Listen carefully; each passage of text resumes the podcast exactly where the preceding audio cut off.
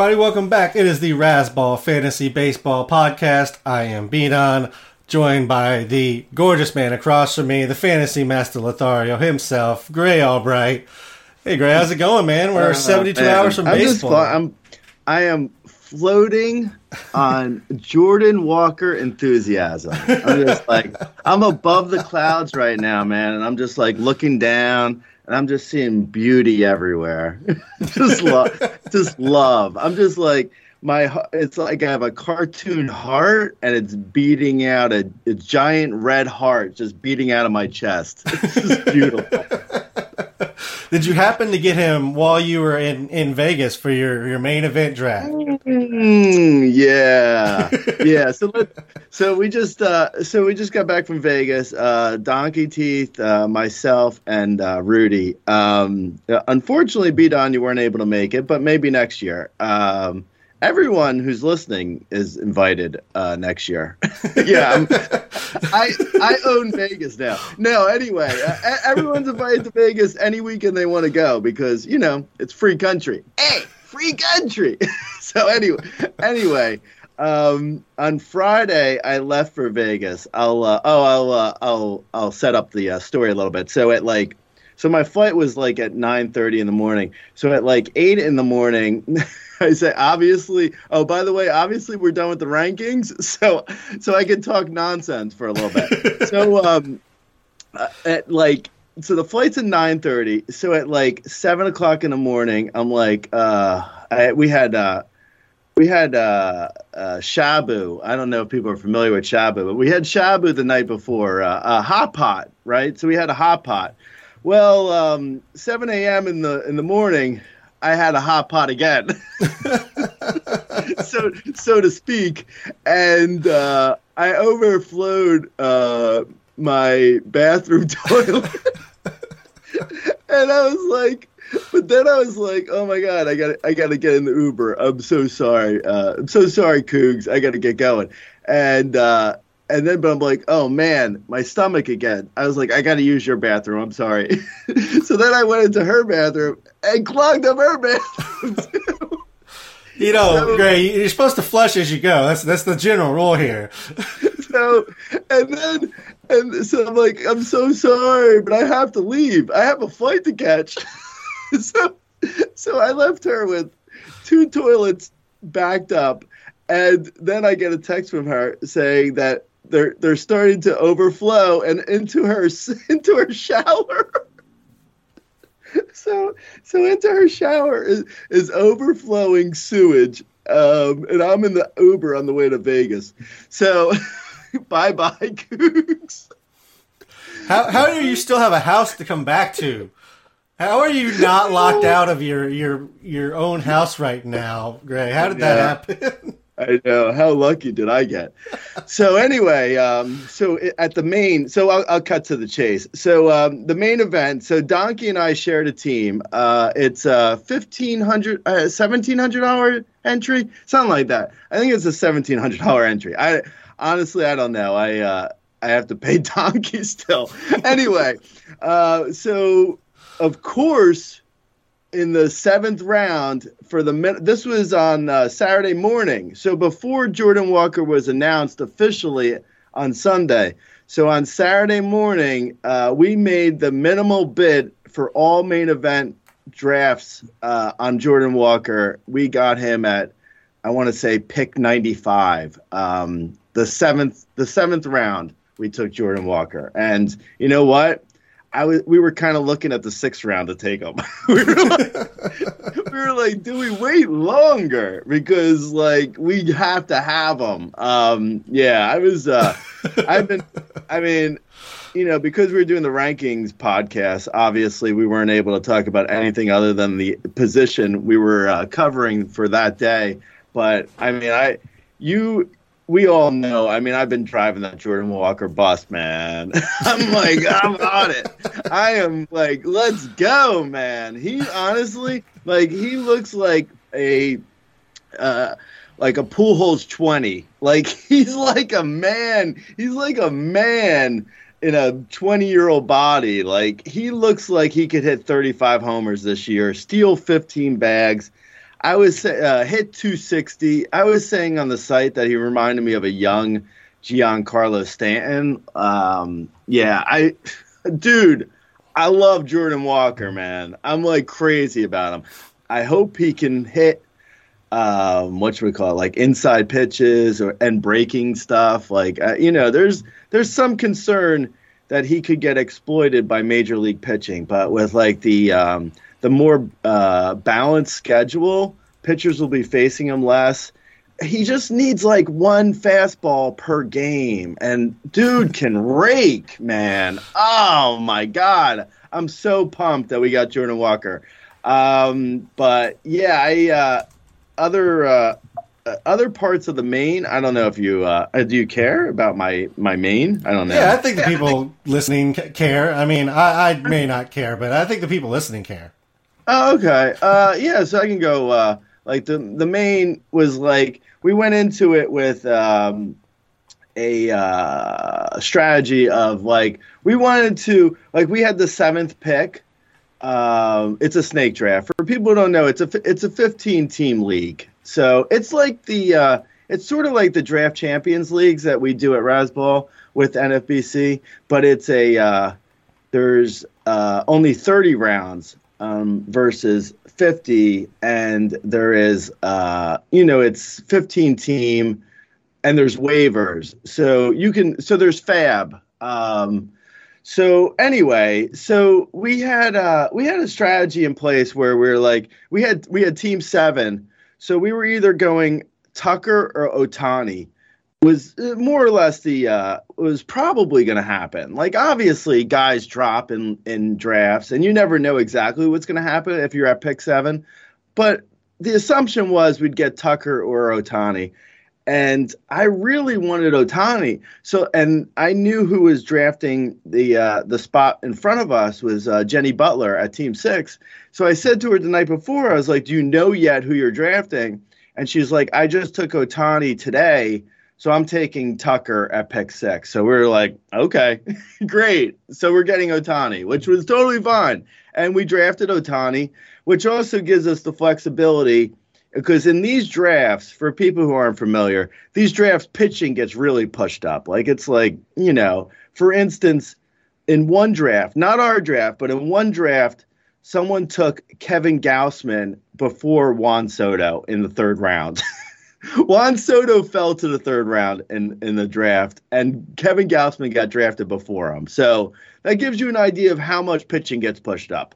I personally don't really, you know, push up pitching just because everyone else is doing it. But obviously, it's like that's a uh, a main event, a main event thing. So with Ohtani, though, at pick seven, we have the flexibility of being like, like if we need pitching, we can put Ohtani in as a pitcher, and if we need hitting, we can put Ohtani in as a hitter. So we're really happy with Ohtani. Like, and he gives us the flexibility where even if pitchers fly off the board, you know, it's fine. Like we don't have to push it necessarily. So we took Ohtani at seven, and then at pick 22, because pitching is so picked up, uh, pushed up, we were able to get Yordan Alvarez in the second round at pick 22, which is like, I mean, for people who read, you know, Razzball and know my rankings, I have Yordan at seven. I basically got two top seven guys in a 15 team league at pick seven. Like that's insane. Like if Ohtani, I know, like obviously there's Yordan uh, concerns with the hand. I mean, I get it, obviously, but I I, I love Yordan. I mean, I think he's going to be fine. He was fine last year. Like, there's no reason why suddenly he's not going to be fine. So we got. Uh, so anyway, I'll go through it real fast. Um, we got Ohtani in the first round, Yordan in the second. Christian Javier was our first pitcher. Um, trust me, all the pitchers were off the board. so it it sounds crazy to have Christian Javier in the third round, and it is a little crazy, but I mean, there was I don't I'm not going to count them right now, but Dylan Cease was off the board to give people an idea. Like pitchers were off the board. Um, there was closers off the board. Josh Hader was off the board. I mean, all pitchers were off the board. So we took Christian Javier in the third. as our first quote unquote pitcher, even though we have Ohtani. Then in the fourth round, you know, because we're team sexy, we took Oneil Cruz. Mm, kind of love him. Then we turned that around and took Yu Darvish. Then Camilo Doval. Then Jordan Walker. Hello. Lance Lynn. Steven Kwan. Kodai Senga. Ryan Mountcastle. Grayson Rodriguez. Yoshida. Heaney. CJ Abrams. Brendan Donovan. Carlos Carrasco. I'll leave it at that. That's up to pick 17. But as you can see, we drafted every single Asian. we, we are we are we were so influenced by the Japan's win at the WBC. We we are leading in, man. We are like, you know what? I fell asleep watching uh, Team Japan in the WBC, and I woke up with this drafted main event team. Knows, man? You know what? I think you're you're rubbing off on me, B Don. That's where I was going to go with it. I was like, DT's my football podcast co-host. You're my baseball co-host. So like, I feel like I have some influence in here as well. But Japan's yeah. victory was, it was. I mean, it was it was a great uh, WBC. Yeah, yeah. So um, I I like the team. I mean, I don't know. You can uh, you can comment and say, "Wow, that sounds terrible," but I, I you know, the uh, the pitching, uh, like I said already with Ohtani, but Christian Javier, Yu Darvish, Doval, Lance Lynn, Senga, Grayson, Heaney, Carrasco as like, uh, and then oh Sean Manaea. So before round twenty, we got a ton of pitching, man. I mean, this is the most pitching I think I've had in any draft this year, and our hitting is solid too, though. Like Ohtani, if we use him as a hitter, Yordan. Oneil Cruz, Jordan Walker, Steven Kwan, Mountcastle, Yoshida, Abrams, Donovan, Oscar Colas, and Avisail Garcia is like the main pitching, and then we have like you know flyers at the end. But I mean, excuse me, the main hitting, and then we have flyers at the end of like um, the Blake Sabols and the Logan O'Hoppes, the catchers, and all that uh, crap. But yeah, I mean, I like the team. I don't know. I guess we'll see what happens, but I'm feeling pretty confident about it, to be honest. More confident than I was last year and I felt pretty confident last year. then again, I think we finished in like ninth. so you know, my confidence was misplaced last year, but I'm feeling good this year. We'll see. You know, who knows? I mean, I leave, and this is this has been an ongoing thing. I leave every draft feeling confident. That's that's part of the problem. Is like I leave a draft, I'm like, I killed it. It doesn't matter whether I did or not. Like I just assume I did because I drafted players I like. I don't I don't draft people just to draft them. Like I, I've buried those guys in my rankings so that I never have to see them on my rosters. Um, so that I mean, uh, you should like your team. Like if you don't like your team, rethink your process a little bit. I think. Um, but I mean, that was my the only thing that I was going to say is you'll be surprised. You'll be surprised though. I mean, maybe they're self-loathing people, but there's people at the draft where like you'll talk to people. I'm not going to name names, but I, I talk to people and they're like, Meh I didn't really like my first pick. I was like, dude, you, you, had, you, had, you had months to figure this out. Your first pick, like, how do you screw up one through 15? Like, that should pretty much be set in a queue, ready to be autoed. Like, what is going on, Greg? Like, I don't know. Those those people confuse the hell out of me. Like, if you don't like them, then don't freaking take them there. Like, don't let ADP tell you what you're supposed to do because he's. And this is the main event. You paid two grand to get in this damn tournament. And you're, you're like, I don't like my, my first round pick. Like, get, get out of here. Yeah. Um, yeah, no, I, I think the team's good. I think the only thing that I would say is what you already said, which is like, it was weird a little bit to hear all the pitchers that you, that you drafted in like the first 12 rounds. Cause I don't, I don't know that I've ever heard you draft like five, four or five pitchers in the first yeah. like 10 rounds and uh, that's just that's very weird but you're right like it depends on the league i know main events and in a lot of nfbc leagues in general yeah. tend to push up pitching I, I, don't know it's i guess it's like just the thinking that goes on in those are they're all kind of following yeah. certain certain diagrams that they think is going to work um no totally we had uh i mean we had eight eight starters uh plus doval by the the second break, which is pick twenty, and we had more pitching than even Rudy at that point. like we took we took so much pitching. Like I, you know, I just felt like we really had to lock down pitching, and then I liked our hitting up front. Like you can, like Ohtani's a, and that's not counting Ohtani. Ohtani's a hitter for us. Uh, you know, barring weird things, mm. but Ohtani, we had Ohtani, Yordan, and Oneil Cruz as three of our top four picks, and still ended up with that much pitching. So it was like we really backload, like we we took pitching like after Oneil Cruz, like we took a lot of pitching. Yeah. Like there was like there was people, you know, drafting um, many more hitters than us, like in those other rounds. But we were, you know, I don't know, man. Also, just a note that actual an actual note which could help people.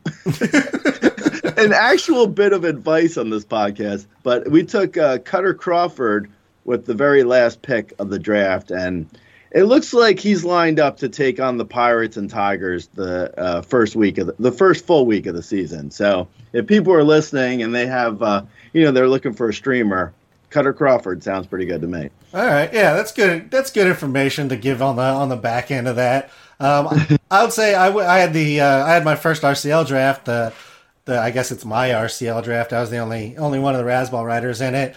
Um, I went, uh, you know, obviously RCL is completely different than main events. I went the complete opposite way, Grey. I didn't draft a starting pitcher. I had two relievers, but I, I didn't draft a starting pitcher until round 11 in uh, the RCL last night. Uh, it, my pitching rotation ended up being Jeff Springs, Kershaw, Lance Lynn, Brady Singer, Edward Cabrera, Drew Rasmussen, Hunter Brown, Trevor Rogers, um, and Dylan Dodd. Like as as I'm reading those names for waiting until the eleventh round, I'm I'm actually pretty stoked about that rotation. So it's a lot of exciting names. I don't I don't necessarily I can't write things down for them like I could if I took a top twenty starter, but I like every single guy I just named. Yeah, no, that's yeah. It sounds good. I mean, with RCLs, as you know, there's it's so much churn. Yeah. There's a lot of churn. So yeah, I mean, it sounds like a good st- uh, starting off point, though. Yeah. So just I just loaded up on bats. That was fun. Um, let's talk about. Let's get into actual actual notes here. Um, we talked about Jordan Walker. Like, should we just go ahead and write him down as the 101 for 2023 now, Grey, or should we wait like two weeks? Like, should we give it a little bit of time? uh, what, are, yeah. what are your expectations I for Jordan Walker? Let's, let's just get into it. I mean, I well, I, I mean, I kind of said it uh, during the uh, the main event segment that I, I feel like he's like a, a rookie Giancarlo. Like he could be, like I don't think he's necessarily like you know, I mean, at worst he feels like a twenty homer, seven steal 240 hitter like at worst like and that's i mean uh, uh, obviously that is it's not great. I mean i'll be honest that, that's not a great line.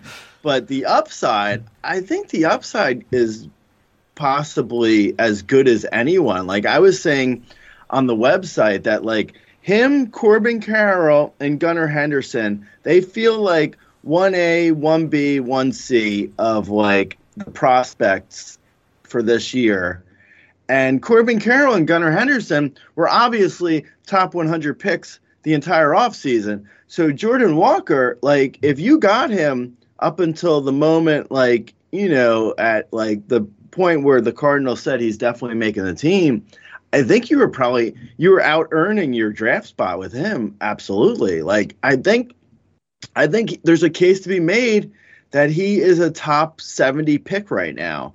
I got him, like we said, uh, we got him at like 90 something in the main event. I could see him going as low. I think I have him, I re ranked him. I think I re ranked him around like 88. So I think he's probably close, like in drafts still happening. I think he's probably going to be closer to like Gunnar Henderson in ADP versus Corbin Carroll because Corbin Carroll's like he's his main attribute is speed, and you can't you can't stop speed, assuming he's healthy. Like he's gonna steal thirty plus bags very easily. Uh, it's just a matter of what he does on the power side, uh, Corbin Carroll. But Jordan Walker, he needs to hit in order to have value, and I think he he will do it. I think he could like we could see possible like 12 homer months from Jordan Walker this year. Like it's possible. Like they face the Pirates and they face enough like bad pitching. I wouldn't be shocked if Jordan Walker hits, you know, anywhere from 27 to 32 homers and steals 12 plus bags and hits 255 plus. I mean, it's on the table as like realistic expectations, I think. Like I don't think I'm I'm being that crazy with those numbers. And that's like that's top 50 overall type numbers. Um, so yeah, I'm I'm really excited, man. I I really am. I think uh, I think there I think there could be really some like excellent excellent value from Jordan Walker. Um, you know the the Cardinals have a lot. I shouldn't say actually. I said the worst possible scenario. That's the worst possible scenario. I think if he plays, um, if he the the absolute worst possible scenario is the Cardinals have a ton of options. Like he could struggle in April, and they have so many options that you know they might just they could send him down. Like they, he could he could get replaced by. Uh, you know, like the Cardinals have like five outfielders. Yepez got sent down. He they could easily bring him back up. Yeah, yeah. So that's that's probably the absolute worst case scenario. But yeah, I mean, I, you in in today's game, if you're calling up a guy to start him opening day, they're they're they're happy with what they're seeing. They're ready to play him every day. Um, you know, other than like you know uh, days when he gets rested, obviously. But I mean, he's gonna play. He's gonna hit. I'm super. I'm super pumped. Honestly, like outside, like I like him more than Corbin Carroll. I would draft. I think Corbin Carroll is much safer. That's all I'll say. Like Corbin Carroll going before Jordan Walker makes sense because he's safer. But I like Jordan Walker's profile a lot. Like I like it a lot. I'm I'm pumped. Like and especially as a third baseman, third base is not a great position. I mean, there's a lot of like, you know, I mean him. Like you look at his numbers and it's like he is like you know at worst he's like C.J. Cron with like 12 steals. That's really good. You know, I, I, mean, that feels like solid. Yeah. I don't know. What you, what's your thoughts? No, I, I pretty much echo everything you said in regards to like what projections look like, what possibilities are, and then you know also the, the possible negative is that he gets sent down or gets platooned or you know he there's there's very strong possibility he hits towards the bottom of the lineup potentially if he doesn't kind of hit the ground running. Now, I will say I don't know that like anybody has one and two locked in for the Cardinals. I know that you know you go and you'll see projected lineups wherever you go for your projected lineups, but like Donovan, Nootbaar, Edman, O'Neill, like none of them are necessarily locked in as a one-two guy. Like it could be any of them on any given day, and if Jordan Walker hits the ground running, he could easily be one-two in that lineup um, if if everything gets going. And I, I, think that's kind of the upside shot is that he works his way up first, like month or two, outperforms all those other, you know, random ass Cardinals guys that we're talking about, and ends up the two hitter, you know, in front of Arenado Goldschmidt, which would be just amazing for his production. Um, in regards to rankings, I actually moved him up to number 69, uh, just ahead of Jake McCarthy, Taylor Ward, and Corbin Carroll. And after him, I have Gunnar Henderson at 72. And our next person that we're going to talk about, which is Anthony Volpe at 80. Uh, in regards to Anthony Volpe, he's much more in the lines of Corbin Carroll, as his speed is really the carrying factor for what he's going to do for you. You know, they said it couldn't happen. They said he wasn't on the 80, he wasn't on the 40 man. The Yankees have options. They don't, they haven't been playing rookie. Well, Anthony Volpe's here. He got the call up. He's starting up in the majors. He went 18 and 44 last year in the minors in, in double A. That's absolutely absurd from a stolen base perspective. Again, it's another scenario where he's going to start at the bottom of the lineup, but I don't think the Yankees actually have a leadoff hitter yet. So he could he could work his way up there if he shows he has the tools. Yeah, this is uh you know, this one actually caught me by surprise because I think there is there was like I was told. Well, I wasn't told. I mean, I I knew that he wasn't on the uh, the 40 man, but I was told that that was the reason why he wasn't going to uh, break camp.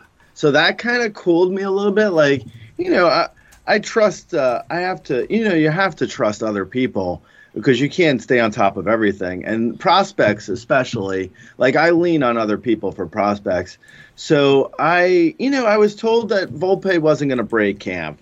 You know, you know, no one know, no one knows what's going to happen. I mean, he had a huge spring. You know, I didn't, I don't blame other people. It's like you know that's that's just the way it goes sometimes. So I was I was surprised by the Volpe one. I was totally like I was taken aback. I didn't think he was going to break camp because that's what I was told, and you know I sort of uh, I leaned into that, and I never really drafted Volpe, unfortunately. Um, but you know, looking at him, I you know the the the weird thing is so there was also like I didn't draft them too because like you know I also lean on um, the War Room in drafts, and the War Room still like Jordan Walker. Once he started getting playing time, the War Room started warming up to Jordan Walker. But even even if Rudy like fudged the numbers and gave Anthony Volpe like opening day, like breaking camp and opening day projections his projections still weren't like amazing. Like you look at like um you look at like he and in 140 games he has like you know 14 homers, 21 steals, 230 average is what the projections are saying. That's awful. I mean that's I mean not awful, but it's like that's not great. Like that's not top 100 uh, numbers. That's like, you know, that's worse than you know, say uh, Thairo uh, Estrada or whatever, like you know, so, a a, a middleman who's going like around 140 overall, like that's a little bit worse than that, um, especially worse on average. So, you know, it was hard for me to get like so even so even if I put aside the fact I was being told Volpe wasn't going to break camp. Even if I put that aside, when I looked at the numbers, I was never really that excited for him. So I was like, uh, I mean, I didn't. I so I never got in on him. Um, so you know, I now looking at him. I mean, obviously, I would draft him now, but even when I re-ranked him, I only re I put him like one. I think one twenty something overall. So he's still he's still out of the top one hundred for me. I, you know, I gave him the benefit of the doubt on um, average. I I bumped him up like higher than projections are saying. So even if you give him like a 250 average, and you give him like you know 15 homer power because Yankee Stadium's good, and you know he hit like you you mentioned his minor league numbers. So he's like he's got some power, and it's developing. So it, it could get better. Um, so even if you say like 15 to 17 homers, he's got good speed. So 15 to 17 homers, 25 to 30 steals, assuming the Yankees let him run, which I mean, I, I guess they would. I don't see why not. So, you know, 25 to 30 steals, 250 average, that's good.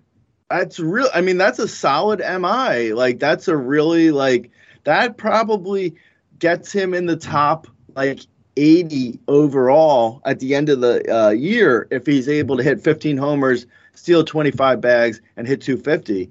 Uh, even at the bottom of the Yankees lineup, and like you said, they don't really have a number. They don't have a leadoff hitter in that lineup. Like you know, I saw uh, some projected lineup saying Gleyber Torres, which doesn't really make any sense to be honest.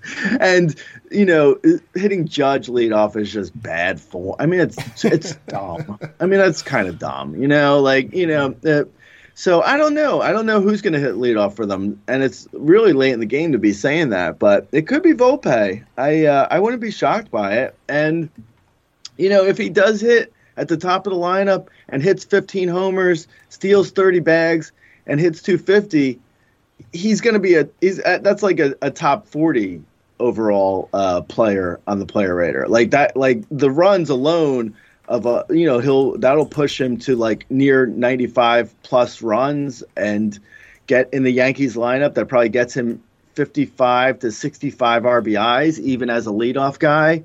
That's assuming everyday playing time Yeah, I mean that it's a hard it's a hard case to make that he's not a top 50 overall guy at the end of the year if that is the uh, the trajectory he is uh, his season takes. I'm I'm I'm not in on him personally, but I would draft him now. I I like him. I just unfortunately I'm too late to the game to get him. Yeah, I, am in on him. I uh, I have him in a few leagues, and I mean I, I think maybe the only thing that holds me back is I just generally tend to build speed up pretty quickly in my drafts. So by the time I would need or be drafting Volpe, a lot of times I'm like over my projected stolen base number already. Don't really need him, so it's really kind of like a, do I want to take the value pick or do I take something I, I actually need in the draft? But I have no problem taking him there. You, you mentioned kind of the upside is, you know, uh, 30, even 30 plus stolen bases, 15 ish, maybe even 20 home runs um, if, if everything kind of clicks right. Now, that may not happen. I don't know if the power is going to carry over quite the way that uh, I hope it does, but he's looked good in spring. He's hit three home runs, five stolen bases. He's hitting, he's hitting over 300 here in spring, which is a small sample size, and you know a lot of guys trying to get playing time and all of that. But like at the end of the year, he could give you something very similar, like what we got from Cedric Mullins last year, which was a top 30 player.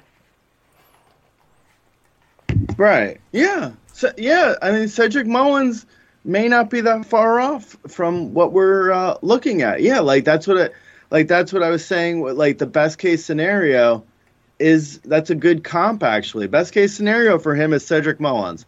The worst case is, you know, well the worst worst case is he just doesn't hit in the majors. like he he has a thirty plus K rate and he hits 220 and he's kind of unrosterable in most leagues. But the worst case scenario that's more realistic, I think, is probably 12 homers, 12 to 15 homers, 25 steals, 240, and hits like maybe 250 at bats at the bottom of the lineup, maybe 200 at the top of the lineup. And, you know, Peraza comes up and takes a couple of bats away from them and they you know maybe they platoon a little. It's like it's a very crowded scene but i think realistically i think this year might be a, a year early on volpe but i'm not you know I, I, I don't feel very confident in saying that. Like he could he could absolutely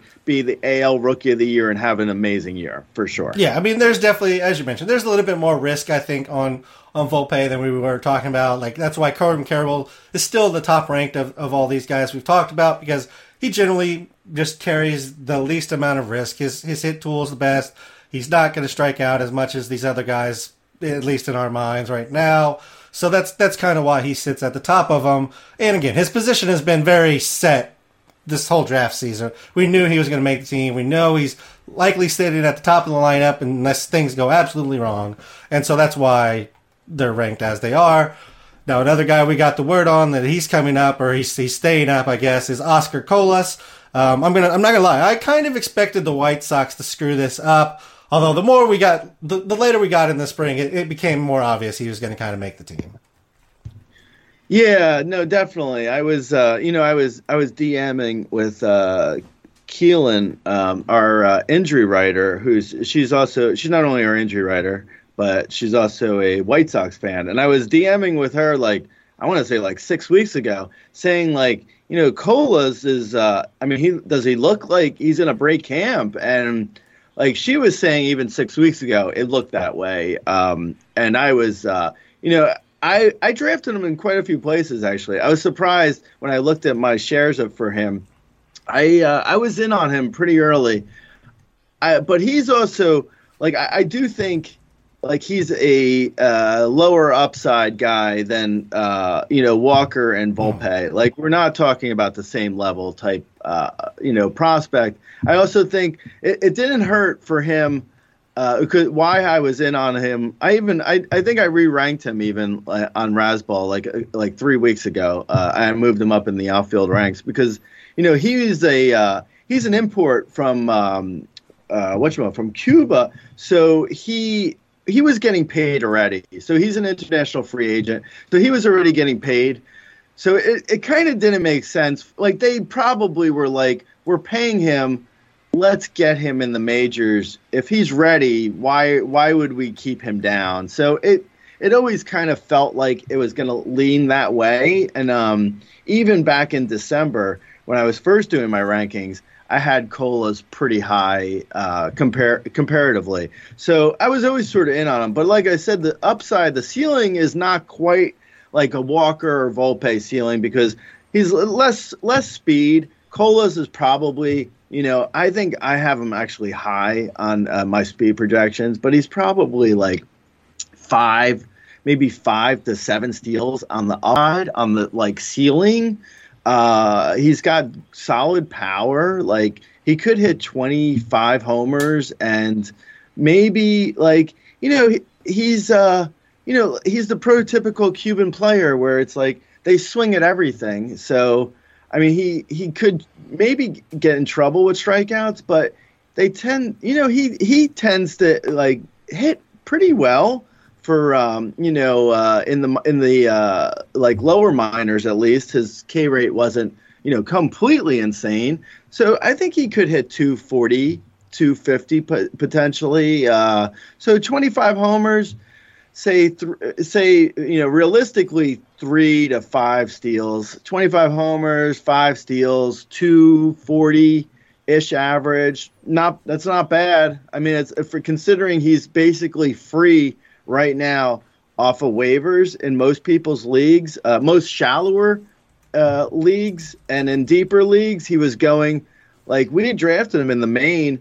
I forget now, and I closed the window, but I think it was we drafted him at like 22nd round, so that's like after 300 overall, which is basically a free pick. So yeah, we're, I'm I'm a fan. I, I like him a lot actually. I just don't, you know, just keep expectations in check. Yeah, yeah, I agree. I think that's pretty much the expectation that I have. I've moved him up to around 150 overall in my rankings, um, kind of behind the Verdugo, Nimmo, Lars Nootbaar grouping. Um, I think that's kind of where he fits in. Like I, those guys kind of bring a little more security in where they're hitting. Verdugo, Nimmo especially, um, and the Nootbaar brings. You know, he's kind of the same upside. I think with with we're looking at with Colas, but we've actually seen Nootbaar up in the majors. Um, so I, that's kind of the where I think he belongs, at least in, within my rankings. Um, I did get him in a, in a few places, but I, again, it was more late in the draft season as it became a little bit more clear he was going to get his shot. Next guy uh, is Brett Baty that we're going to talk about. He was sent down as the Mets continue to try and keep their average starter age over 30. I think we eventually see Brett Baty when you know any of the many Mets thirty plus year olds get injured. So I'm not necessarily ready to just cut bait on him. Where are you at, Grey? I mean, I think it's probably a league dependent situation yeah. whether or not you cut him. Uh, in in some leagues, I I did cut him this past Sunday for Fab. Uh, I you know I, some leagues you just don't have room. I, I didn't have room in a league or two, in other leagues, I, I am holding him still. I have him in. Uh, actually, I drafted him in Tout Wars. I have him there. Yeah, I mean, it's unfortunately, I, it, it, it's unfortunately, it's unfortunate that they sent them down. I mean, it's really stupid. It's like it's old. It's old thinking. Like they, I'm I'm really surprised that no one said anything to like you know like I'm surprised nothing came from upstairs with like Steve Cohen saying like you know, I I put six hundred and eighty five billion dollars into this team. Put our best fucking foot forward. like, like what? Like seriously, like it's real. It's it's frustrating. You know, I uh, pardon the curse, but it's like what? I mean, what are they doing, man? It's like it's really bad. Like it's bad. It's just not smart because like if you have you have so much you know on riding on this like, you know, how long is Verlander and Scherzer and Carrasco? How long are these guys going to stay healthy? Like, uh, their their team is old. You like Brett Baty is like, you know, he could be like their third third or fourth best hitter. Like, you got to go with your best lineup right now. Like, it's not smart. It just isn't. Like, it's really bad. And I'm surprised they're doing it because, like, I, you know, you know, people. I make fun of the Mets a lot. Obviously, we all do. there's a lot. There's a lot to make fun of, but this is not a thing that's really like a standard Mets issue. Like most issues with the Mets is like Starling Marte you know, tripped over like a, a, a, dog toy and he sprained his ankle and he's out for uh, five months. Like that's a that's a Mets thing to me. You know, like that's a Mets thing that you expect. Uh, not bringing up Brett Baty because of what service time?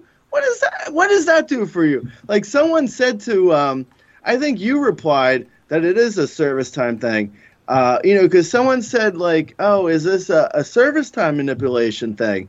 And I was like, no, because I mean, it is. It is a service time thing, but you don't need to do it. Like, if you're the Mets, you just bring up Baty, and if he gets the free agency a year earlier, you give them $20 million. Like, who cares? Like, there's no manipulation if you have $12 billion to spend.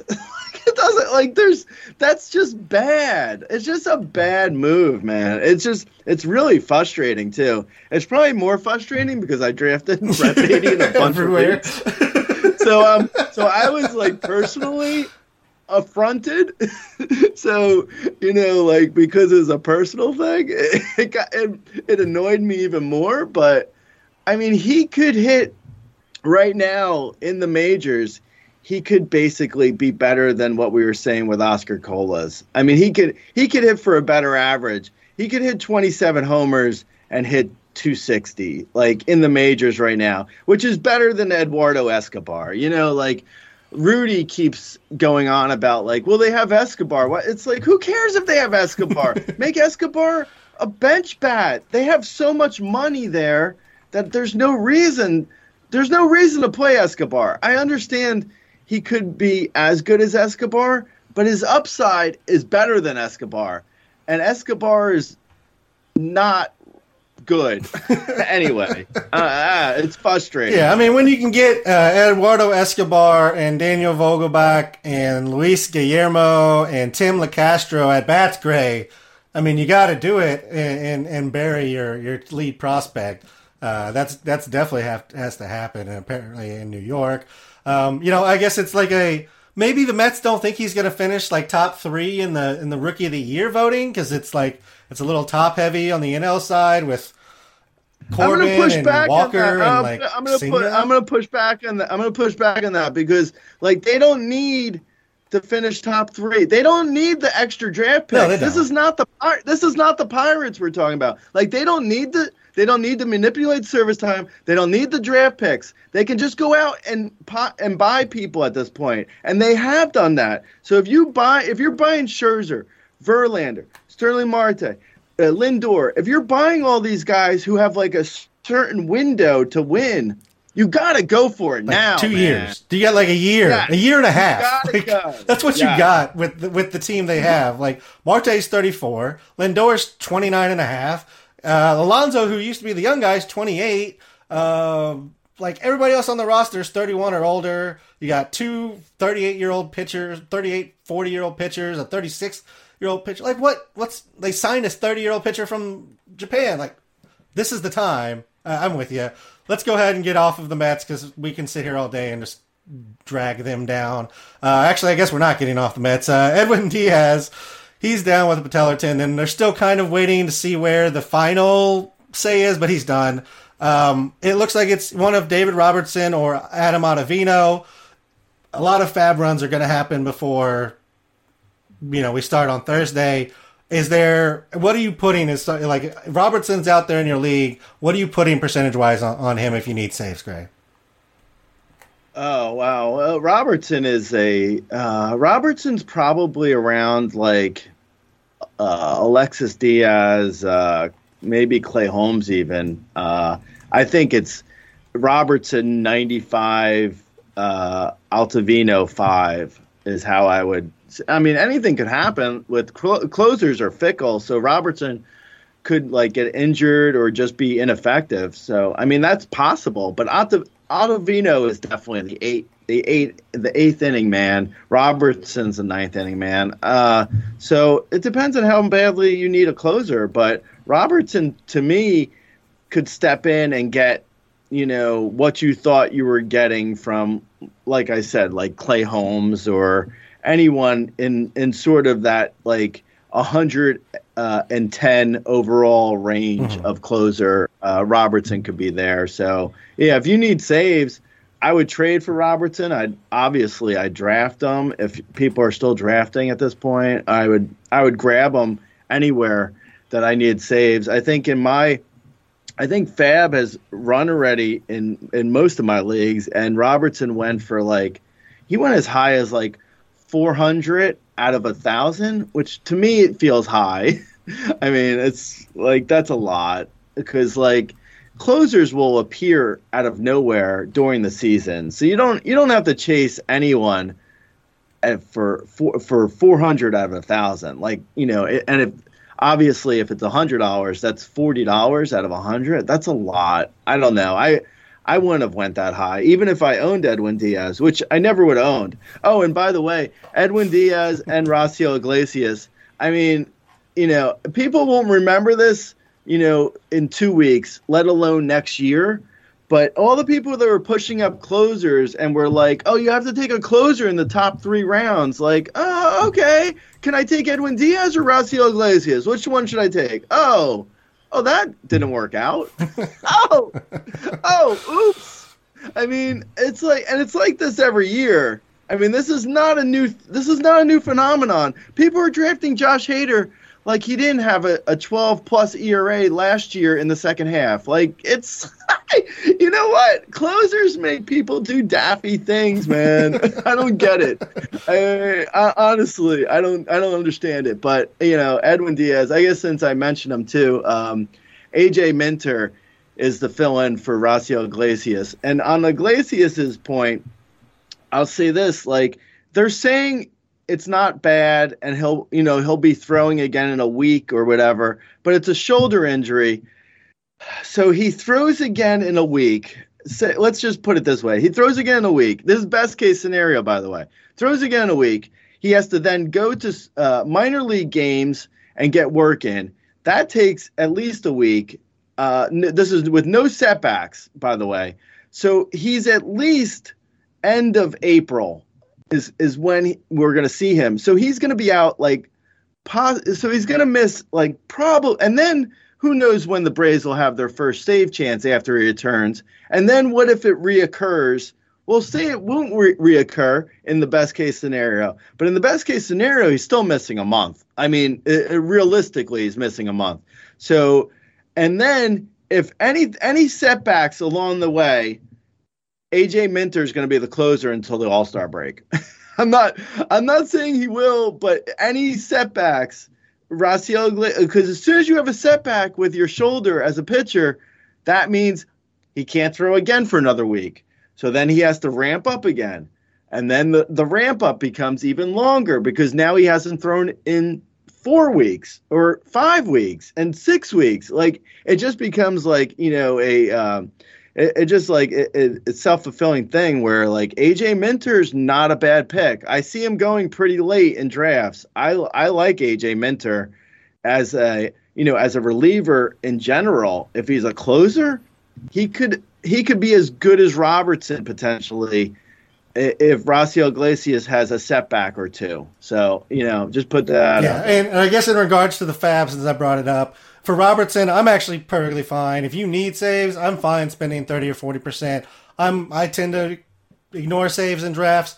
I'm one of those people that will spend the money in Fab early to take these shots on these guys. My thinking being, Robertson, you're right, closers come along all season. But if Robertson or Minter is the guy, I've now obtained a top 15 closer for Fab. I didn't have to do any trades. I didn't have to do anything. It just it happened in Fab. I grabbed them.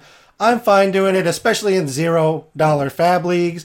Now, if you have to spend money to pick up players, that's that's a little bit different. I think if you're not in a need position, though, it's like a twenty percent. I think on on Robertson, I'd say like twenty to twenty five percent on Robertson, and then fermenter for, for a uh, Oh, sorry, not to interrupt, but for uh, you know, for um, uh, just an example of it, I draft. I mean, excuse me, I didn't draft. I uh, I bid uh, twelve dollars out of a hundred for Robertson, and the person who had Edwin Diaz bid seventeen, and they got him, uh, which is I think that that feels about right. Uh, seventeen out of a hundred, so you know, a hundred and a little bit over, uh, like 170 if it's a thousand. Um, and I bid like 120 or 12. Eh, I mean, that's that feels like about right. Yeah, it depends on how badly you need saves. Though. Yeah, it, it certainly does. If you loaded up on saves and you didn't have Diaz or Iglesias, you're probably fine. Um, and Minter, I, I think you have a little bit more confidence that he's the guy than I do. I think it's a split. I think it's Minter, Jimenez, and McHugh, just depending on the matchups. Who's there? I think they'll they'll use Minter still in that high leverage lefty scenario. I know they have a couple of other lefties in the pen, but Minter is their high leverage lefty. So I, I think Jimenez and possibly McHugh, uh, just depending on which of them kind of is better this season. It's it's relief pitchers, so that can move year to year, but I, I, think one or both of them also get some numbers there. So I'm spending less on Minter than Robertson, but I think both both are going to get you some saves here. Um, moving on to Tony Gonsolin's injury, he has a sprained ankle. He's likely to miss most or all of April. So Ryan Pepiot is getting his chance in the rotation. Last year in AAA, he had 91 innings. He pitched to a 2.56 ERA, 107 WHIP. He had a 31% K rate and just under a 10% walk rate. He had 36 innings in the majors, seven starts out of that. It, it's little low samples, but uh, he had a 3.47 ERA, 1.46 WHIP with a 26% K rate, and certainly struggled with the walks at 17% in that 36 innings he has to find some control. I mean, I, you didn't need me to tell you the 17% walk rate, but like he he needs to find some control. But the stuff is there, Grey. Yeah, no, completely. I actually I like Gavin Stone as a uh, a flyer too at the very end of drafts. Uh, I we took him in the main in like the next to last draft. Uh, excuse me, next round, uh, next to last round. Um, Pepiot, I think uh, yeah, I mean, you mentioned the problem with him. It's like command. If his command is going to be wonky, I mean that could that could spell trouble. I mean that's a that's a uh, that's a setup for a roofie, really. You know, like if he's if he's got bad commands, that could kill that could kill you. and uh, for like you know he goes out and throws three innings and gives up seven runs or something. Like those are the guys with bad command are the killers. So I, I am pretty iffy on Pepiot. I have him actually. I, I did draft him in a couple leagues, uh, super late in like um, draft and hold. I think I have him, and like um, maybe NL only. Like so, I do have Pepiot. I have shares of Pepiot, so I would I would you know give him a shot in deeper leagues, but in a shallower league. I wouldn't mess with Pepiot at this point. I mean, you know, the Do- uh, the Dodgers do they do turn, you know, turds into pixie dust or whatever. is that a is that a phrase? I don't, I don't think that's. I don't know one. if that's a I... phrase, but they, they do, yeah, that might that might not be a phrase, but they do really like you know turn fifth starters into like aces. So. I mean, there might be something there, but right now I would tread lightly. Yeah, I agree. It's it's kind of like a flyer. I'm not starting him his first time out. Like I just actually, I don't know what their schedule is, but I'm just more than likely not starting his first time out, even if it's against a good opponent. Just because if he puts up like six walks and blows up your whip, it's just a terrible number to start looking at your season with. But definitely somebody to pick up and, and wait and see on. Uh, next up is Ryan Nelson, who was named the fifth starter in Arizona. He did struggle in AAA last year, but that's also Reno in the PCL. The PCL is basically a full league of great American ballparks like Cincinnati, and Reno is basically the Coors Field in that scenario, so it's the worst of the worst of them. But he's shown K potential in the minors. He, th- he works with a 95 plus mile an hour fastball. He's got a slider and a curve, and then like a show me changeup. Are you more interested in Ryan Nelson than Ryan Pepiot? Uh. Hmm. Uh, twisting the arm. I think I'm more interested in Pepiot just because like the Dodgers are. yeah, just like the Dodgers thing. But yeah, I mean, I, I actually have uh, Nelson in a, a couple leagues, uh, also NL only or or deeper, like draft and hold leagues. But uh, Pepiot seems like he has more strikeout potential than um, like uh, Nelson, who's uh, you know even in AAA his um, his strikeouts were a little bit suppressed.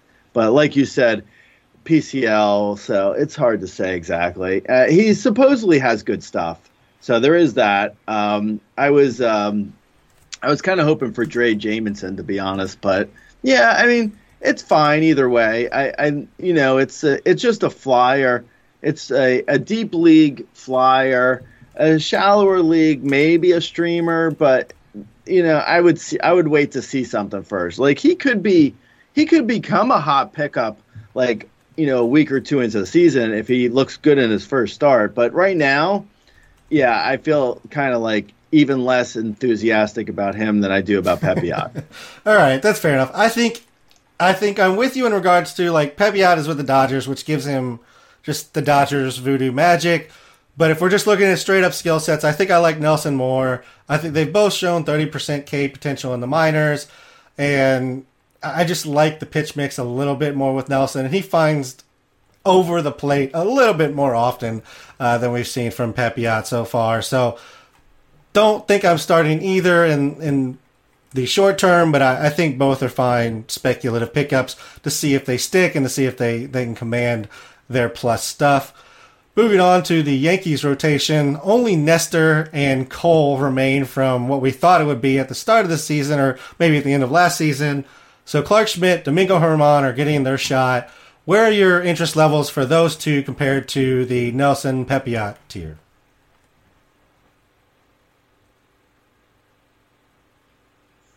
Let's see. Uh, I like you know. I mean, so my my bigger problem with the Yankees rotation, and this is more of a long term problem. I you know I do Rodon like uh, pitcher injuries are scary in general, and I've backed off of Rodon because he was injured. But uh, you know, it does sound like he's getting he's he's feeling better his his arm, and he's he's throwing already. So I do think Clarke Schmidt, uh, uh, Germán is probably safer, but Clarke Schmidt I think is going to get you know potentially. Uh, bumped from the uh, rotation at some point. Maybe not. Maybe not immediately you know the uh, the Yankees have a, a ton of injuries uh, to their pitchers. You know, so it's like Gerrit Cole and hope and pray they don't have to. Uh, then hope uh, pray for rain. Gerrit Cole and pray for rain. Uh, I think. Um, you know they have like Jhony Brito in their line in their rotation right now. I don't even know. I don't honestly know what a Jhony Brito is to be honest. I just remember like Yankees fans in like December saying how they had the best rotation in baseball. now it's like, and here comes Jhony Brito. Welcome to Yankees baseball. Uh, yeah, I mean Clarke Schmidt. I like Clarke Schmidt and um, Domingo Germán. I think Germán's probably safer for for innings, and um, I think Clarke Schmidt has a little bit more upside. But I don't really like Clarke Schmidt hasn't really started that many games. So, like in the past, like a while now, like almost like four years, uh, like he doesn't have that many innings to throw, I don't think.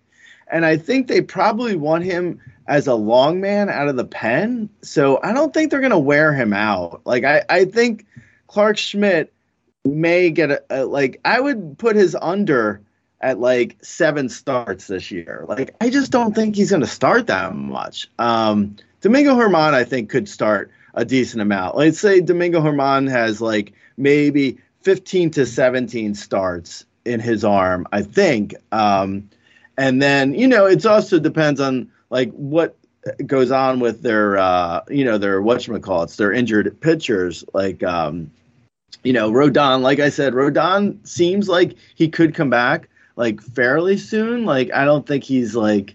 It, it sounds like best possible scenario if you drafted Rodon. Like it sounds like he could potentially be back. You know, maybe within you know April, like third week of April, maybe if you're if you're lucky. Maybe maybe end of April. You know, in in that area possibly. Like Um, and I, you know, I, I don't know, like the. uh I think probably Germán is like I, Germán in my rankings. I think I have Germán around like Justin Steele, uh, which is like, or which is like end of the top 80 starters. Uh, like the last, like the fifth, fifth to sixth starter on like a 12 team mixed league. Germán is, and Clarke Schmidt, I think, is like, you know, a like a seventh or eighth starter in a deeper league. Um, that's sort of my take on those guys. All right, I think I'm going in a different direction than you are. I, I think I have Clarke Schmidt at the top of the, like the, if we're talking about Schmidt, Germán, Nelson, Pepiot, that of those four, I have Clarke His, uh, his control uh, is is also not amazing, but I think he has probably the better control of the three youngsters that we've talked about. Um, I think his numbers are solid. I, would say I give him, I'm giving him a little bit more upside for innings. I think he could get to 120, 130, just because I don't think the Yankees rotation really ever gets fully healthy this season. I mean, we're not really going to get Frankie Montas back. We're not getting Luis Gil back. Um, Severino should come back in a month, month and a half.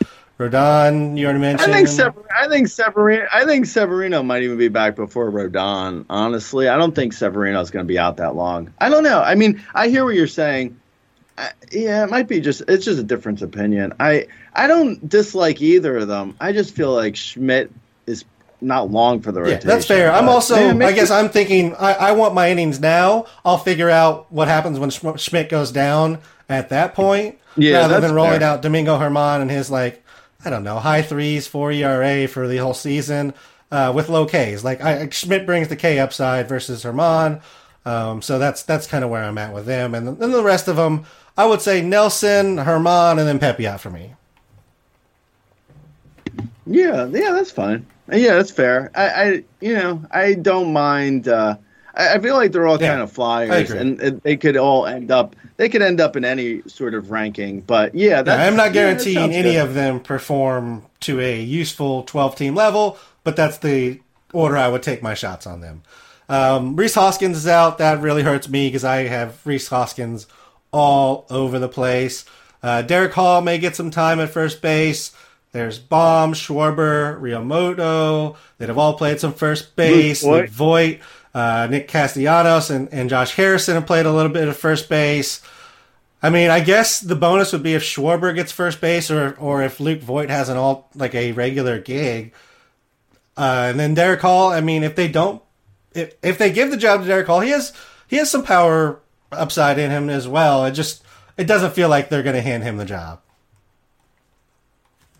No, no, and you know, and like I said, Fab ran for me in some leagues, and people went really crazy with the Darick Hall pick. I, I don't, I don't know, man. I, I mean, maybe I could be wrong. I just feel like, like he feels like a poor man's Luke Voit, if that makes sense. You know, like yeah, like I don't know. Maybe he gets twenty five homers, but I think he could. He could probably. He's probably going to hit two twenty, and I think he's a platoon bat too.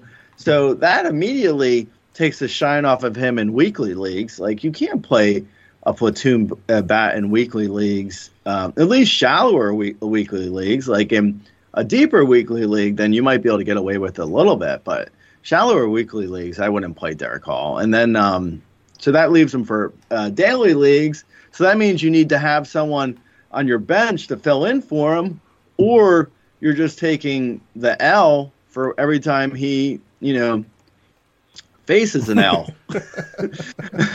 I, that doesn't sound like a winning strategy for me. So I mean, Darick Hall's fine if like in a in an NL only, great, absolutely. In a, uh, I mean, he just got a huge boost in value in an NL only. Like he's now he's now really valuable in NL only, but in uh, shallower mixed league, okay, but you need to platoon them. Like you can't you can't let them go out there every start. Yeah, and I think the Phillies are going to do that as well. You know, I, mean, you don't really want him facing lefties, as you as you said.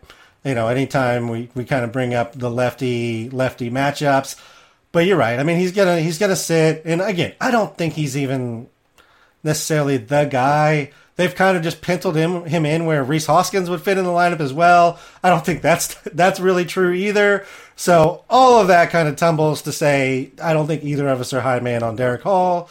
He did have 28 home runs last year in AAA, so like I said, there's power upside there.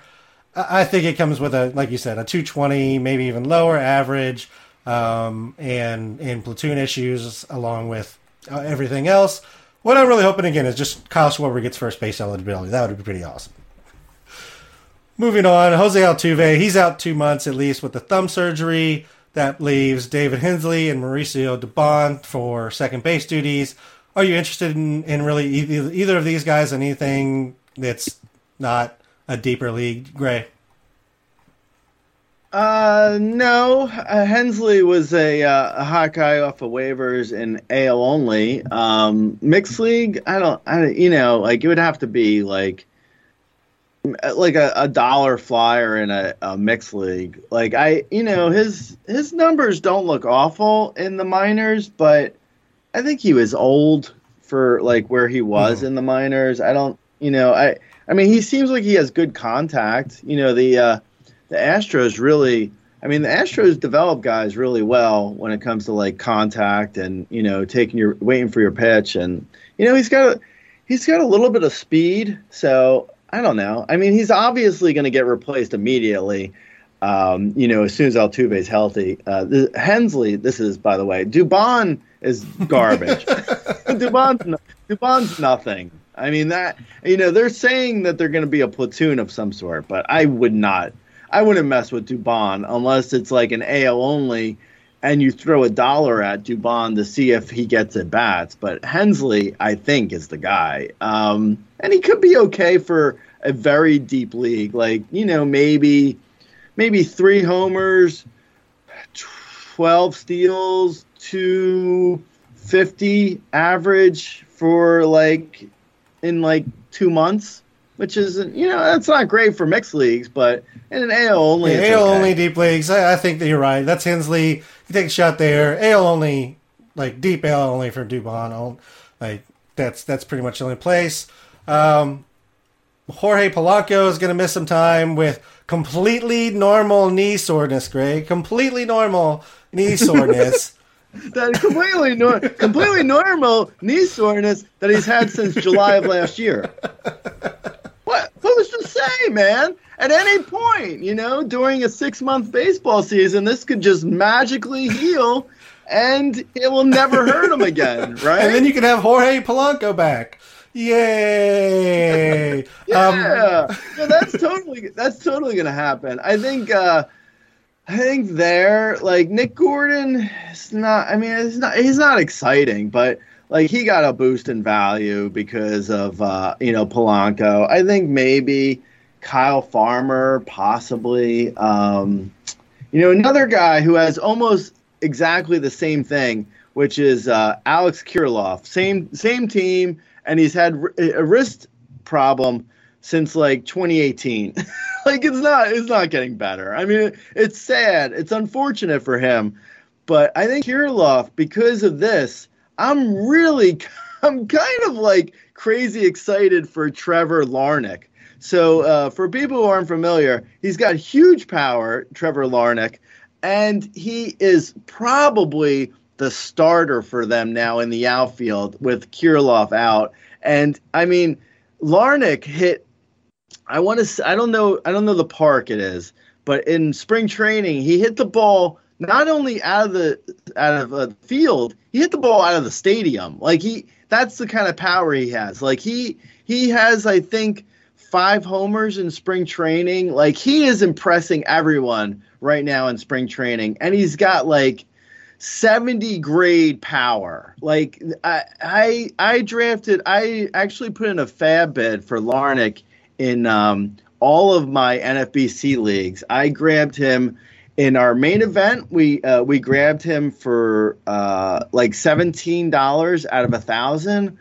Larnach hits if Larnach hits in April, he's gonna be like a guy who's gonna break out, and people are gonna be bidding like nuts for him. Like he is honestly, I feel like Larnach might be the number one like pickup right now for power uh, in like mixed leagues potentially. Like I, you know, it depends on how shallow your league is. Like obviously, if a Jordan Walker is available, then he's a better pickup or a Volpe. Like there's like there's definitely caveats, but Larnach for a deeper mixed league, like a 15 team mixed league, Larnach could be a 25 plus homer hitter, and Kirilloff is never getting healthy. So I like Larnach. Um, he might, you know, he's a lefty, so he's going to probably get platooned out. But like you mentioned before, you don't want lefties facing lefties anyway. So that's a, you know, that's its own situation. But yeah, Larnach and Nick Gordon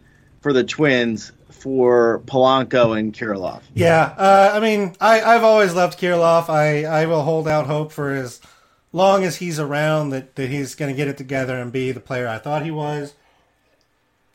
Um, in regards to Larnach, uh, I think it's a again. I think you're you're right that it's a good spec pickup. He does have just amazing power when he hits the ball. Um, I will say he's you know going to be a 26 year old that has struggled through the minors pretty much his whole career to this point. But sometimes it just clicks for these guys and they figure it out. So I don't mind the shot on him. Would you rather have Larnach or Darick Hall? I'm guessing you're going to say Larnach. Larn yeah, yeah, because I because I think the Phillies have more options uh, than Hall, and I I don't think the Twins have as many options. Like they're like there is going to be the platoon for both of them. Like they're they're neither of them are going to face lefties, which like you mentioned is good in a lot of ways. Like you don't want them facing lefties, so there's going to be like that issue. Um, they're actually not that dissimilar of players, except like in most leagues, Hall went for like 150 out of a thousand dollars of fab, and Larnach, I could have got him for two bucks out of a thousand. Like no one was, no one was bidding on Larnach. No one cares about Larnach, and everyone cares about Darick Hall. And I think that's uh, that's an inefficient uh, market. Like the Larnach's the same as Hall. Like I'm not necessarily saying Larnach is like you know necessarily the best player in baseball, but he he is extremely cheap right now to get in waivers or drafts and he's basically a 25 homer 230 hitter at, at least on the 25 homers. Like he has power. Yeah, uh, I agree. He has power. I, I don't know about the at least part of your equation because I don't know if he hits that many balls in play necessarily. Um, I will say on the Larnach Hall thing, like Larnach has had pedigree since he was drafted, but like the last few years in in AAA, Double A, he's been like a 33% K guy. So I'm just like the track record is there. The Larnach is just a huge swing and miss power bat. Like you're getting Miguel Sano 2.0 type of guy.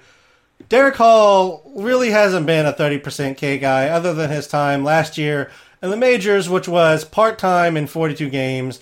So that's my that's my separator. That's why I would go with Hall over Larnach. But I get what you're saying. They're not so far apart that you should be spending 30% of your budget on Hall and ignoring Larnach completely. Yeah, yeah, that's fair. Moving on, Vaughn Grissom got sent down. I bring this up only to complain and whine about it because he's on like every single one of my rosters. I don't really have anything because Orlando Arcia and Ehire Adri- Adrianza are really only NL play NL only plays, so we're really not going after them for anything. But um, screw the Braves and their treatment of, of Vaughn Grissom Grey. It's disrespectful. Yeah, yeah, that was really that was really disappointing. At this point, you could uh, you could um, put in our uh, our entire second base podcast. Just cut it out. Cut in our second base podcast where we talked about Vaughn Grissom for an hour. Yeah, I mean, you know. Yeah. All right. So moving happen. on to some. Yeah, uh, it's unfortunate. Uh, Arcia is garbage though, and and Grissom. I I, th- I feel like Grissom just got sent down until he agrees to take a, a 12 year deal for 18 million dollars and, and then they'll and then they'll bring him up and they'll be like okay yeah you you understand what's going Yeah, on. He's getting now. sent down for defense. Like we've heard that. We've heard that before. Um, now, it has defense at shortstop isn't great. I'll give him that. Improved this year, but like that, they're sending him down for some stupid, nonsensical reason that I can't make sense of. Other than like they they've already they have to pay Arcia and Adrianza. That's like the only thing I can even think of here. Speaking of the Braves, they lost some pitchers. Kyle Wright, Kolby Allard, Mike Soroka, Huascar Ynoa, all going to start the year on the IL. So that means Dylan Dodd and Jared Schuster are both going to get their chance in the rotation. I'm more interested in Schuster. I think the general generally everybody's in with Schuster. I think he was the one who was going to get named prior to the Kyle Wright injury. But Dylan Dodd is not uninteresting in himself, Grey. Where you at on these guys versus like that group we were talking about with the Germán, Nelson, Pepiot, Clarke Schmidt group? Yeah, no, I, I think I think it's a Schuster Dodd is like uh 80 20 uh for Schuster is also because of the fact that he is like quite possibly like he's ready absolutely for the majors. But Dylan Dodd, like we've seen this before with the Braves, like I I would say like Schuster's probably going to get like 220 like uh dollar fab bid like out of a thousand like that kind of like insane fab bid and Dylan Dodd will go for like twenty five dollars. Like it, it'll be like a huge discrepancy between you know how much um, is going to go for Schuster instead of Dodd. And I really think that like I wouldn't be surprised if like the Braves have a situation where like they're not like absolutely hundred percent going Schuster over Dodd. Like if they're like if they get like two starts apiece in the majors in April and Dodd looks better, Dodd could be the man. Like they're, I, I mean, I, we've seen this before with the Braves. Like they're not totally like tied to one guy versus the other. Like this is still, I think, a somewhat open competition. Everyone is going Schuster because uh, uh, everyone thinks he's better, which is, you know, I think probably a correct assumption, but you never know what could happen in like a week or two of the major league season. Like it could like we could get shocked here. And Dylan Dodd is quite possibly as good. Like he's really good too. So I like you know, I like the flyer on both of them to be honest. Yeah, I do too. I, I think again, I'm prioritizing Schuster because he had kind of the job before the Wright injury. But yeah, I would be perfectly happy with both of them, and I like both of them more than pretty much anybody we've talked about up to this point, except for maybe Clarke Schmidt. And again, that's kind of a do, are you okay getting 100, 120 innings and then finding a guy, or do you want a guy with a, maybe a little bit more inning kind of projection? Schuster threw 138 last year, so he has potential to throw more. I believe Dodd threw like 140, so both of them have more inning capability than a Clarke Schmidt. But I think those three for me are kind of the, the flyer group that I want, and then it falls down to the rest of them that we talked about. Mm-hmm. Brandon Hughes is out with knee inflammation, knee discomfort. Um, it, it's going to be Michael Fulmer or Brad Boxberger. And I'll go ahead and just include Carlos Estevez in this discussion since it's it's not an injury there, but he's been not great in spring training. So it looks like Jamie, Jamie Herget or Ryan Tepera might have an option or an opening there as well, or they may just use all three of them. Where are you at among some of these closers here that, that might be getting rotated out, Grey? So I think with uh, Fulmer, Boxberger, and Hughes, like you mentioned the Hughes injury, I I wouldn't be sh- I wouldn't be shocked if like it's Fulmer for a little while, and then it's Hughes for a little while, and maybe Boxberger gets a couple saves here and there. This this feels like and like the Cubs feels like a committee. It, it, like it's going to be a committee the whole way. I don't know. I mean, maybe Fulmer pulls. If anyone's going to pull away with the job, it'll either be Fulmer or, or Hughes, and I'd probably put money on Fulmer, uh, but it could be either of them. And like Boxberger's probably uh, he's probably third on that. There's Al- Alize, Al- Alizole, Alizolo, Ad- Adbert, Adbert Alizole, Alzale. You know, Alzale, excuse me. Hey, Alzale could even get a save or two. But, uh, you know, all these guys, I'm not really super interested in, to be honest. I think Fulmer. I think Fulmer's would be the one guy I would take a flyer on. He's probably the best bet for saves. Um, and then in uh, in Anaheim, uh, I think I think Herge was a, Herge was a guy I was I was drafting in a bunch of places, crazy late for the saves. I think he's probably the best choice. Um, but you know, a lot of people the the sexy pick in super deep leagues is Ben Joyce because he throws a hundred, but I mean, that's you know, that's got to be like you know, they have guys who are to get saves. Like if anything, the, the Angels bring up like Ben Joyce for the like middle relief. Like, why are they putting the closer job on a guy who's got like you know um, no experience? Like it doesn't. That never made it. The Ben Joyce thing just felt like a sexy pick. Like he like Ben Joyce could have a a great middle relief year like that i could like he could be like a, a michael king. That that kind of thing i could see happening with ben joyce but i don't i don't really think ben joyce is getting saves to be honest. Like maybe an over under for saves at like four and i probably would go under for ben joyce. Uh herge i'd probably put it over under at like 17 I'd probably go under on that too. Maybe even 15. Like it's it's a mess. The Angels closer situation a mess. Estevez could totally get could get the job too. Like it, there's there's a there's there's a lot of opportunities there for like just a big There mess. is, and it is a bit of a mess. Uh, I'd agree. For what it's worth, Joyce was sent down to the minors, so it won't be him at least to start the season. I, I think yeah, I'm with you on, on Herge. That's the one I'm going with. I think he's currently the best pitcher of the group. But if Estevez gets his stuff together, they could easily turn back to him. Uh, just has been very rocky so far this spring. Uh, Jurickson Profar signs with the Rockies. He's waiting for a visa in Caraco.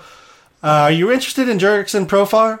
Cur- Curacao, Curacao. Curacao, man. It's one of the ABC islands. Aruba, B, Curacao. what, what's, what's Yeah, B? I, uh, I, B, whatever B is. What is it? Bahamas, Bermuda, Barbados. Yeah, all of those. What, what's with the What's with the uh, Caribbean and B? you know, B is a good letter to begin things guys, with. It just, it's just, it's a good thing. B, B, Don, Yeah. B, Don, B, B. Yeah, it's Aruba, B, Don, Curacao.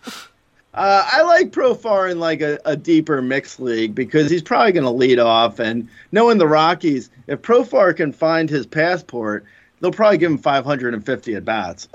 I mean, it's like it's a no brainer to take Profar super late in a in a deep li- uh, mixed league. But yeah, I, I'm not excited about it. But you know, you have to probably bench him in some leagues when he's on the road. But yeah, it is, it is Yeah, I mean, he's, he's going to be fine. He's probably going to put up, I don't know, like 10 to 15 home runs, 5, 10 st- stolen bases.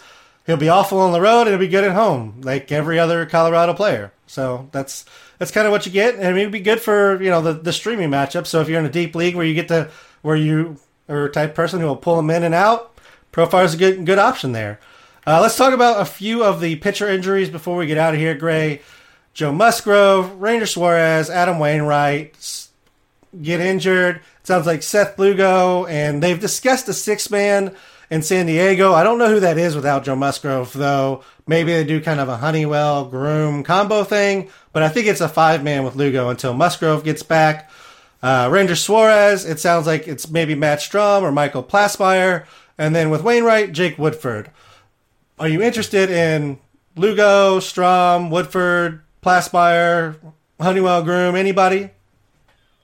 No no not at all they're all kind of the same like it's kind of funny that like groom woodford strahm they're all kind of like their their profiles are real similar at least groom and woodford like not a ton of k's i don't think and yeah i don't know not, i'm not interested in any of them so we can Yeah, move I mean on. Woodford is is literally just NL only, and I mean you kind of got to be a little bit desperate for NL only for pitching. Um, maybe Lugo. I could see Lugo being the one from this list that has some some value. He's had back to back seasons where he's been in the pen and, and been putting up good numbers. Um, but if he can carry some of that success over to the starting rotation, maybe Oh, there's some yeah. interest there. Totally. No, yeah, no, completely. Yeah, I, I was, I was saying uh, Woodford, Strahm, Strahm, yeah. and Groome. Um, yeah, I was, I was saying those three are, are useless. Um, Lugo, yeah, no, Lugo is kind of interesting, and he probably stays in the rotation for 115 innings. So yeah, and he's always had, he's always had good numbers. And Lugo's actually a sneaky pick. He could be, he could be pretty. Yeah, I like that call, and I think the the, the innings number is right because I think he's kind of their six man, their injury replacement guy, and long reliever. Like I think he kind of fills all sorts of roles for them through the season, and, and I think he'll give you solid numbers regardless of kind of the role that he's in. Um, I, Strahm used to be a prospect, and maybe there's still something there. I'd, I'd take a shot on him over Woodford, um, but I really don't. I don't think there's a whole lot there unless you are in the deepest of leagues. Let's end it with some pickups, Grey, and then we'll get out of here. Anybody that you think, uh, as people hit their wires for their, you know, for the first lineup here, anybody in particular that you think might be out there that that people should be looking out for? Uh, well, I, I mentioned Trevor Larnach. I mentioned a lot of these guys before, but uh, there's yeah, there's Trevor Larnach, um, Pepe. Yeah, we might have covered pretty much all the all the main ones, I think. Yeah, yeah. All right. Well, let me try and think of some names we haven't covered. So there, Blake Sabol, um, Giants uh, catcher eligibility, but he's probably going to play some outfield because uh, Haniger and um, what's his face. Uh, Conforto. Well, Haniger is actually hurt, and Conforto will be hurt. so Blake Sa- Blake Sabol is a catcher eligible guy who's probably going to get a bunch of at bats. Um, there's uh, Nick Pivetta and uh, Kutter Crawford, who I mentioned already, are going to be facing the Pirates and the Tigers next week. So that's so that's a streamer for uh, people who are listening. Uh, Will Benson is uh, interesting. Uh, Will Brennan's interesting. Um, uh, James Outman, Dodger uh, outfielder, is interesting. He's probably going to, I would say. Uh, Trayce Thompson and David Peralta aren't really very good, uh, and James Outman actually is good. Uh, so I could see him being like a hot pickup, like soon.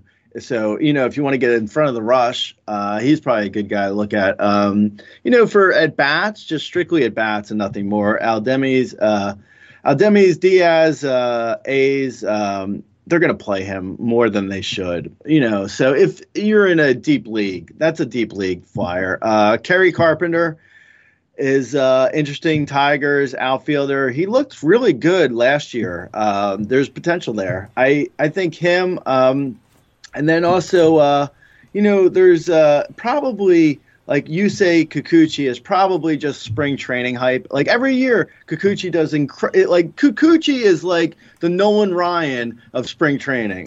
like every year, Kikuchi is like, oh my god, this is the year he breaks out. Like, oh, is it? Because I think we said that already. We've said that a We've few been here. times. I'm not gonna, you know, I don't want to have to look back in my notes, but I feel like Kikuchi was a hot pickup last March, April.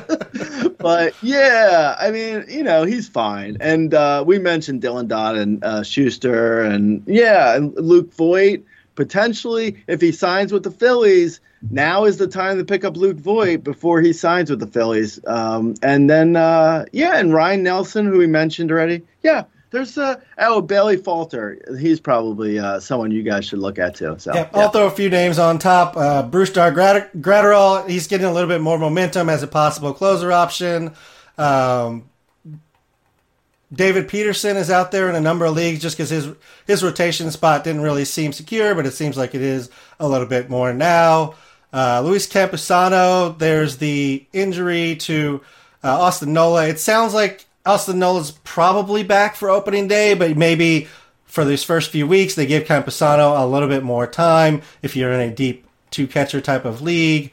Uh, I think Eddie Rosario is is one that was just kind of sitting out there in a number of leagues. It sounds like he's got a starting job and he had the eye uh, fix in the off season, so that's that's another one to potentially look at. I think uh, I think that's a good good amount of names though, Grey. I think we've covered some some potential pickups out there because a lot of them, a lot of leagues have already gone through their their pickup process, uh, whether it was last night or, or following the draft. uh, word. Uh, I do love the Kerry Carpenter call. He's he's one of my favorites this year. So a, a great flyer, I think, for almost any league size if he gets it together.